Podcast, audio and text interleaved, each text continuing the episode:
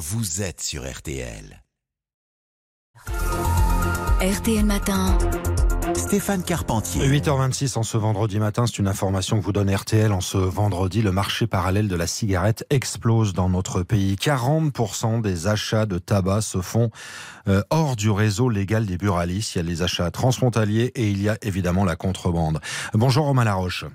Bonjour euh, Stéphane Carpentier. Merci d'être en direct avec nous. Vous êtes directeur général de la CEITA, le second acteur du marché français du tabac. Près de 4 fumeurs sur 10 qui achètent leurs cigarettes au marché noir ou alors chez nos voisins à l'étranger. Comment on a pu en arriver là?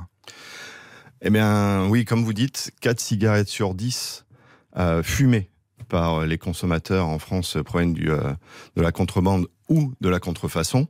Eh bien euh, c'est une résultante en fait de l'augmentation du prix du paquet Mmh. euh, et donc qui a été faite due à la fiscalité, une augmentation de la fiscalité. Euh, et aujourd'hui, ce que l'on voit aussi, et c'est historique, hein, une augmentation de taxes en 2023, mais une perte de recettes fiscales. Un milliard d'euros de pertes fiscales l'année dernière. Là, en six mois, 200 millions d'euros qui sont pas allés dans les caisses de l'État. C'est un constat qui satisfait euh, personne, ni vous ni l'État, j'imagine. hein. Oui, oui, tout à fait. Et 200 millions, comme vous dites, du 1er janvier au 31 mai 2023, de pertes, alors que lors de la présentation de, de ce projet, il y avait plutôt une recette fiscale prévue de 215 millions, ce qui fait une perte nette de 300 millions. Euh, et on voit là en fait qu'on a, euh, et un économiste américain le disait beaucoup mieux que moi, hein, Arthur Laffer, trop d'impôts tue l'impôt. Mmh. On est à plus de 10 euros le paquet aujourd'hui dans notre pays, mais pourtant on a toujours autant de, de fumeurs. On a 12 millions de personnes qui fument quotidiennement. Donc c'est l'échec justement de la hausse du prix du tabac qu'on a voulu installer dans notre pays? Euh, je- oui, l'objectif de la fiscalité, donc qui permettait d'augmenter le prix du paquet, était définitivement de pouvoir baisser le nombre de fumeurs. Et ce qu'on voit aujourd'hui, c'est qu'on a toujours trois fumeurs sur euh, trois, trois fumeurs sur euh, trois personnes sur dix, pardon, en France qui sont des fumeurs. Mmh. Et cela n'a pas baissé depuis 2017, alors que le prix du paquet, lui, a augmenté de 50 Alors que- qu'est-ce qu'on peut faire aujourd'hui concrètement pour euh, lutter contre ce marché parallèle de la cigarette? Comment agir?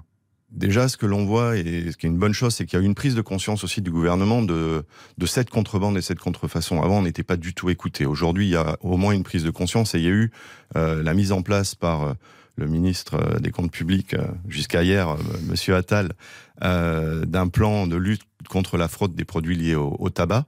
Et donc, nous, euh, alors, l'idéal, ce serait de ramener un prix du paquet du tabac qui soit proche de nos euh, pays limitrophes, parce qu'en fait, c'est aussi ce qui, Mmh. c'est l'écart de prix entre les prix des pays voisins et le nôtre qui fait que il y a un intérêt à ça, et aussi pour les contrefacteurs. Mais déjà, un moratoire fiscal, c'est-à-dire une pause fiscale, arrêter d'augmenter les taxes sur le tabac, permettrait au moins de donner du temps à ce plan pour avoir des résultats. On l'a entendu dans nos reportages tout au long de la matinale sur RTL, les vendeurs à la sauvette aujourd'hui ils ne se cachent même plus. hein. C'est-à-dire que ça a lieu dans la rue à peu près partout, dans toutes les grandes villes. C'est quoi C'est des véritables réseaux mafieux qui sont très très organisés? Ah oui, ce sont, euh, ce sont des réseaux aujourd'hui euh, bien organisés, on le voit. Alors vous avez deux choses, vous avez la contrebande massive, donc avec une, invasion de produits venus des, pays limitrophes, mais vous avez aussi de la contrefaçon. C'est la première fois en France, euh, depuis fin 2022, il y a eu cinq fermetures d'usines de contrefaçon en France. C'est-à-dire que les, euh, trafiquants se sont rapprochés de leurs consommateurs. Et euh, lors des émeutes, Là, vous avez eu, on a eu environ 500 hein, débits de tabac qui ont été pillés et vandalisés.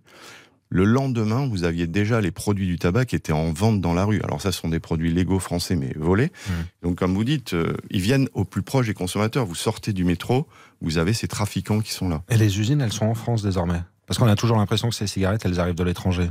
Il y a, il y a les deux. Il y a vous les avez deux. des cigarettes euh, de contrefaçon qui proviennent de l'étranger, vous avez des cigarettes de contrebande qui proviennent des pays limitrophes, et vous avez aussi euh, aujourd'hui de la contrefaçon, donc des cigarettes qui sont qui sont un risque sanitaire et sécuritaire euh, pour pour les consommateurs. Imaginez, imaginez, aujourd'hui on dit 4 cigarettes sur 10 sont fumées euh, et qui proviennent hors du réseau. Imaginez si c'était 4 litres d'essence sur 10 qui n'étaient pas achetés dans des stations-service. Est-ce que l'État laisserait faire ça? Mhm. Et est-ce que nous, automobilistes, on s'autoriserait finalement à mettre cette essence-là dans une voiture? Eh bien, pourtant aujourd'hui, à cause de l'augmentation du paquet due à la fiscalité, il y a des consommateurs qui vont acheter ce genre de produits. Merci de nous avoir expliqué la situation du moment. Merci à vous, Romain Laroche, d'être venu ce matin sur RTL, directeur général de la CETA, je le rappelle, second acteur du marché euh, français du, du tabac. Entretien qu'on va retrouver bien sûr sur notre site euh, rtl.fr. Il est 8h31.